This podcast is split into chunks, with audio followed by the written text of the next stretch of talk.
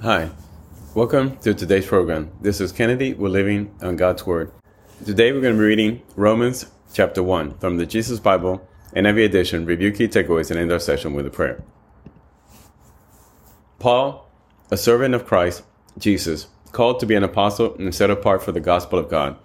The gospel he promised before him through his prophets in the Holy Scriptures regarding his son, who, as to his earthly life, was a descendant of David and who through the Spirit of holiness was appointed the Son of God in power by his resurrection from the dead, Jesus Christ our Lord. Through him we receive grace and apostleship to call all the Gentiles to the obedience that comes from faith for his name's sake. And you also are among those Gentiles who are called to belong to Jesus Christ.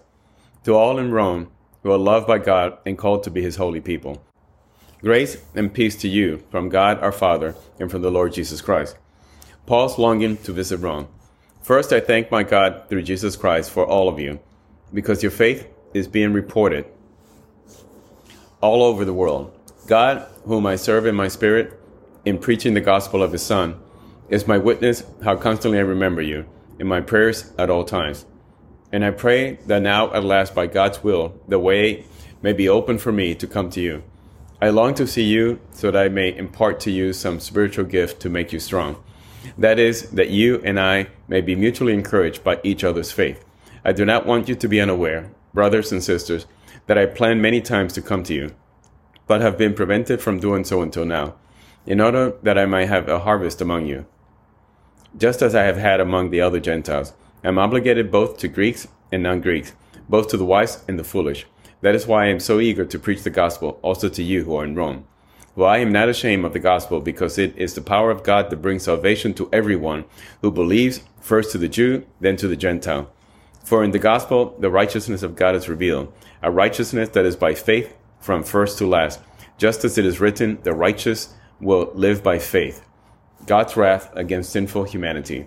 The wrath of God is being revealed from heaven against all the godliness and wickedness of people who suppress the truth by their wickedness since what may be known about God is plain to them, because God has made it plain to them. For since the creation of the world, God's invisible qualities, his eternal power and divine nature, have been clearly seen, being understood from has been made, so that people are without excuse. For though they knew God, they neither glorified him as God nor gave thanks to him. But their thinking became futile, and their foolish heart were darkened. Although they claimed to be wise, they became fools and exchanged the glory of the immortal God for images made to look like a mortal human being and birds and animals and reptiles. Therefore, God gave them over in the sinful desire of their hearts to sexual impurity for the degrading of their bodies with one another. They exchanged the truth about God for a lie and worship and serve created things rather than the Creator, who is forever praised. Amen. Because of this, God gave them over to shameful lust even the women exchange natural sexual relations for unnatural ones. In the same way, the men also abandoned natural relations with women and were inflamed with lust for one another. Men committed shameful acts with other men and received in themselves the due penalty for their error. Furthermore, just as they did not think it worthwhile to retain the knowledge of God, so God gave them over to a depraved mind, so that they do what ought not to be done. They have become filled with every kind of wickedness, evil, greed, and depravity.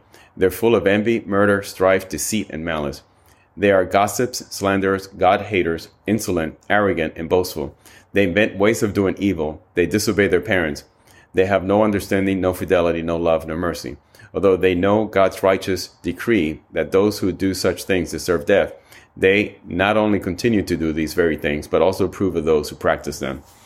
So here, Paul is again talking to the church, telling us how God created us and how He gave us a covenant, and He came down and sent His Son, who died and then ascended, resurrected, and then ascended back to heaven.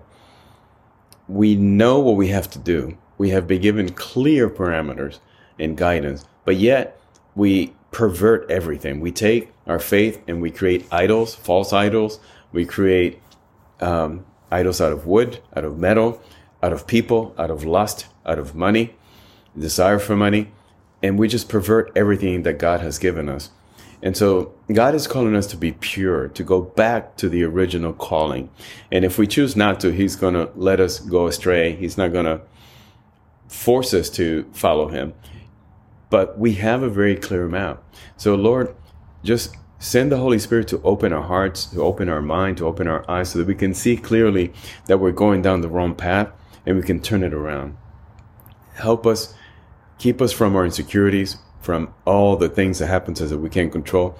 Help us, Lord, gain control of our life. Help us you realize there's just one reason for living. It's you, Lord, your purpose, to be true to you, to be true to our God, to be true to our calling. And Father, we're here to bring others to you. We're here to praise you, to worship you, and nothing more. Nothing else matters. We praise this in Jesus' name. Amen. This concludes today's reading interpretation of Romans chapter 1. We hope that you will join us again tomorrow. God bless you. This is Kennedy, your brother in Christ, always.